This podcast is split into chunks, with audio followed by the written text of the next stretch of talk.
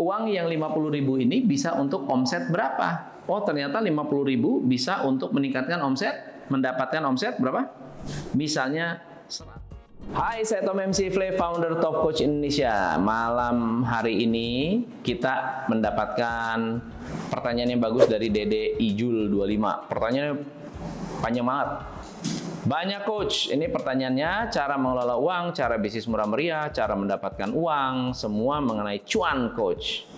Bagaimana mengatur keuangan untuk usaha kecil yang baru dirintis? Apakah semua diputarkan untuk membesarkan usaha atau ada persentase yang harus disisihkan? Terima kasih. Dari pertanyaan-pertanyaan ini, saya ingin memberikan Anda pelajaran tentang the cycle of business, ya, business cycle. Untuk menjalankan sebuah bisnis, kita perlu menyadari bahwa bisnis itu ada perputaran rodanya. Perputarannya dimulai dari apa? Dimulai dari modal. Oke. Anda punya modal dipakai buat apa? Modal yang ada, modal kecil dipakainya buat apa? Buat beli aset. Oke. Anda beli aset buat apa? Anda beli aset tujuannya bisa jualan ya. Aset itu dijadikan produk lalu produknya dijual. Aset dijadikan produk produknya dijual. Tujuan anda jualan apa? Tujuan jualan adalah supaya dapat laba. Oke? Ini adalah siklus bisnis yang harus kita mengerti. Mengelola uang mengelola aset meningkatkan penjualan, semua modalnya dari sini. Semua dasarnya dari sini. Nah, ceritanya Anda punya modal 100 ribu. Di sini 100 ribu. Modal 100 ribu Anda belikan aset. Katakan asetnya adalah bahan baku. Ya, inventory. Inventory beli semua? 100 ribu? Enggak coach, cuma 50 ribu yang dibelikan. Oke, 50 ribu. Anda masih punya sisa 50 ribu. Inventory ini dijadikan apa? Dijadikan produk. Dijadikan sebuah barang yang bisa dijual. Uang yang 50 ribu ini bisa untuk omset berapa? Oh ternyata 50 ribu bisa untuk meningkatkan omset, mendapatkan omset berapa? Misalnya 150 ribu. Ini omong kosong aja ya. Tapi saat Anda jualan, tentunya kan ada harga modal. Ada biaya operasional. Ada biaya-biaya uh, yang tidak terduga. Jadi pada saat Anda menjual, Anda harus uh, membayar sebagian untuk biaya sebelum menjadi sebelum menjadi laba. Katakan biayanya adalah 75.000. Oke. Biaya-biaya 75.000. Berarti laba Anda berapa? 75.000. Pertanyaannya sekarang, laba Anda dipakai buat apa? Tadi tadi ini minus ya. Tadi ini minus 50.000. Sekarang modal Anda masih ada 50 ribu. Nah sekarang pertanyaannya, modal Anda kan sudah keluar 50 ribu. Ya masih sisa 50 ribu. Anda belanja aset bikin produk ini produk Anda jual produk lalu biaya 75 ribu sisa 75 ribu mau diapain duitnya?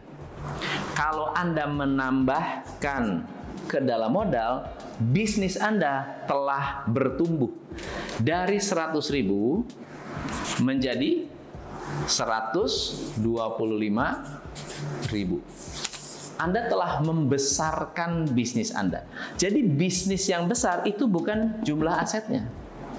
Bukan berapa banyak yang Anda jual, tapi berapa banyak pengembalian modal yang Anda miliki untuk bisnis Anda. Berapa banyak modal yang balik. Karena bisa jadi begini, ya. Skenario yang sama nih teman-teman. Skenario yang sama.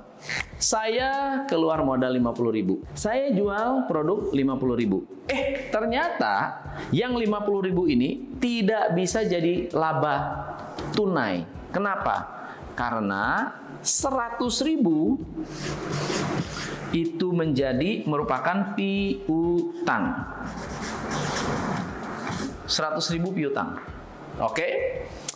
Laba Anda 75 ribu. Tapi benarkah uang Anda 75 ribu? Enggak. 75 ribu minus 100 ribu. Berapa? Minus 25 ribu. Nah, minus 25 ribu ditambahkan ditambahkan modal Anda, modal Anda keambil berapa?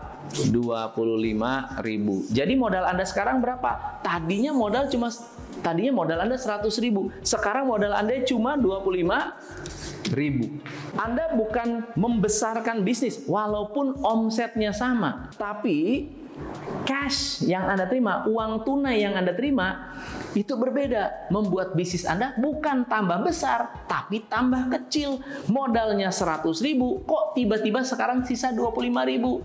Ada yang salah. Yang salah di mana? Dari kebocoran di dalam bisnis. Ini yang disebut mengelola saya nggak tahu apakah Anda mengerti atau tidak. Yang mengerti say yes, ya, yang mengerti bilang yes. Yang tidak mengerti Anda tanya kenapa Anda nggak mengerti. Jadi untuk mengelola uang berarti ada tanda-tanda penting yang harus kita perhatikan. Yang pertama, apakah Anda membeli aset yang bisa dijadikan produk? Itu pertanyaan pertama. Apakah aset ini bisa menjadi produk?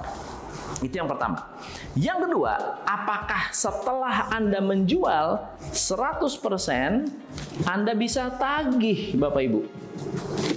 Apakah 100% bisa ditagih? Kalau Anda sudah jual, ternyata yang ditagih hanya uh, 30%, 70% nggak bisa tertagih.